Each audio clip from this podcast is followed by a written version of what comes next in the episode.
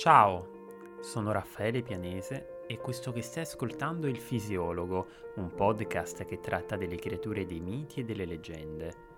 I racconti antichi sono spesso popolati di protagonisti e comparse che poco o nulla hanno di umano, figure così affascinanti da non conoscere mai tramonto. Se desidererai ascoltarmi per i prossimi minuti, ti condurrò alla scoperta dei loro segreti non mi resta quindi che augurarti un piacevole proseguimento e un buon ascolto.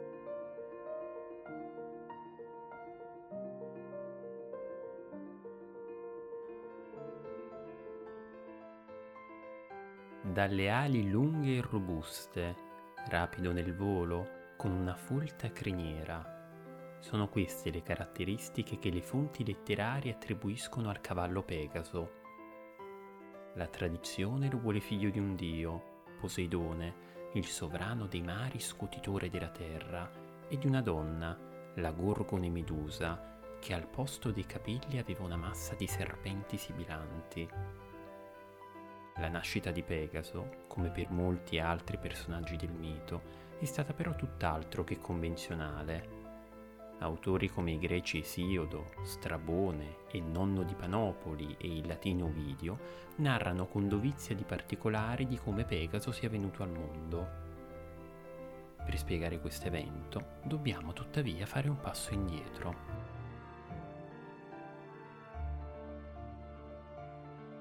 Per le sue imminenti nozze, Polidette, re dell'isola di Serifo, decise di radunare un gruppo di amici e tra questi era presente anche l'eroe argivo Perseo.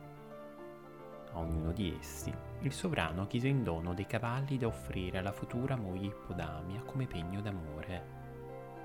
Essendone sprovvisto e non volendo essere da meno, Perseo domandò allora al sovrano cos'altro potesse largirgli. L'astuto re Polidette, che in verità non vedeva di buon occhio Perseo, gli chiese un presente tutt'altro che semplice da ottenere, la testa della terribile Medusa. Fu così che, armatosi di coraggio, Perseo decise di mettersi in viaggio e dopo una serie di pericolose disavventure riuscì finalmente a penetrare nell'antro dove la Gorgone viveva e a reciderle di netto la testa. Dal sangue che dalla ferita cominciò a schizzare copioso, vennero alla luce i due figli concepiti dall'unione con Poseidone, Pegaso e Crisaore, sul cui aspetto non si è del tutto certi. Per alcuni si trattava di un gigante con in mano una spada dalla lama dorata, per altri di un cinghiale provvisto di ali.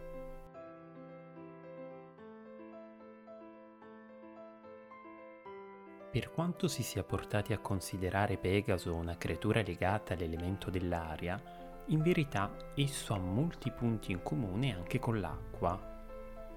Il luogo in cui Pegaso vede la luce si colloca nei pressi delle sorgenti di oceano, vicino all'antro dove risiedeva Medusa.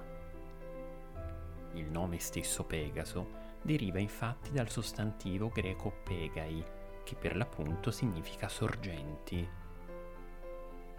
Nelle vene del cavallo alato, frammisto al sangue, scorre l'acqua del mare e non solo per via paterna. Medusa era infatti figlia di due divinità marine primigenie. Forco, dalla squamosa coda di pesce con le possenti chele di granchio, e Ceto, antica dea legata ai mostri del mare, alle balene, agli squali. La storia di Pegaso è connessa anche alla nascita di Ippocrene, una sorgente che zampillava sul monte Elicona, in Beozia, e a una disputa canora tra le figlie di Piero, re Macedone, e le muse, entrambe in numero di nove. La gara tra di loro si rivelò ben presto impari. Per quanto infatti fossero valenti nel canto, le Pieridi nulla poterono contro le loro avversarie Persino il cielo, le stelle, il mare e i ruscelli interruppero il loro moto di fronte alla soavità del canto delle muse. Finanche Pegaso, per volontà di Poseidone, bloccò il suo incedere aereo e con uno zoccolo colpì una roccia del monte Elicona. Da quel punto sgorgò d'improvviso dell'acqua limpida, fresca, che diede vita a una sorgente sacra alle muse, a cui venne dato il nome di Ippocrene, dal significato di fonte del cavallo.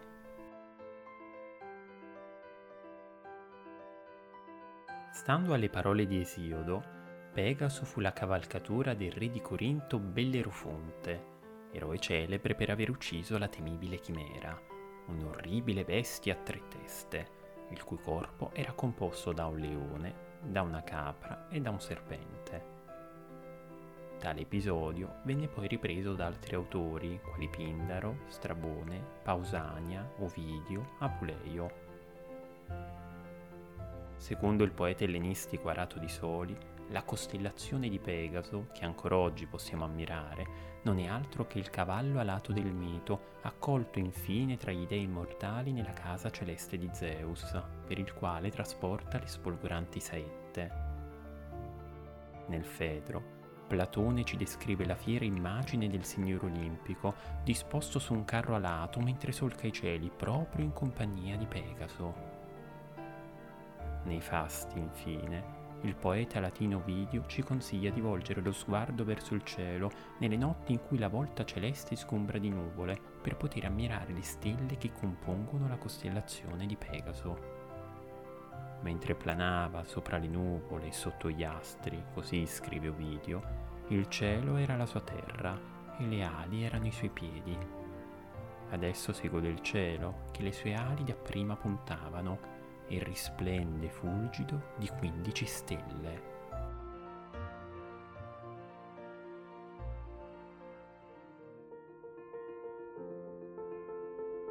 Caro ascoltatore, ti ringrazio per essere stato in mia compagnia e per aver seguito questa puntata del fisiologo. Spero che il racconto che ti ho appena narrato sia stato di tuo gradimento. Se lo vorrai, ti attenderò con piacere al prossimo episodio. A presto!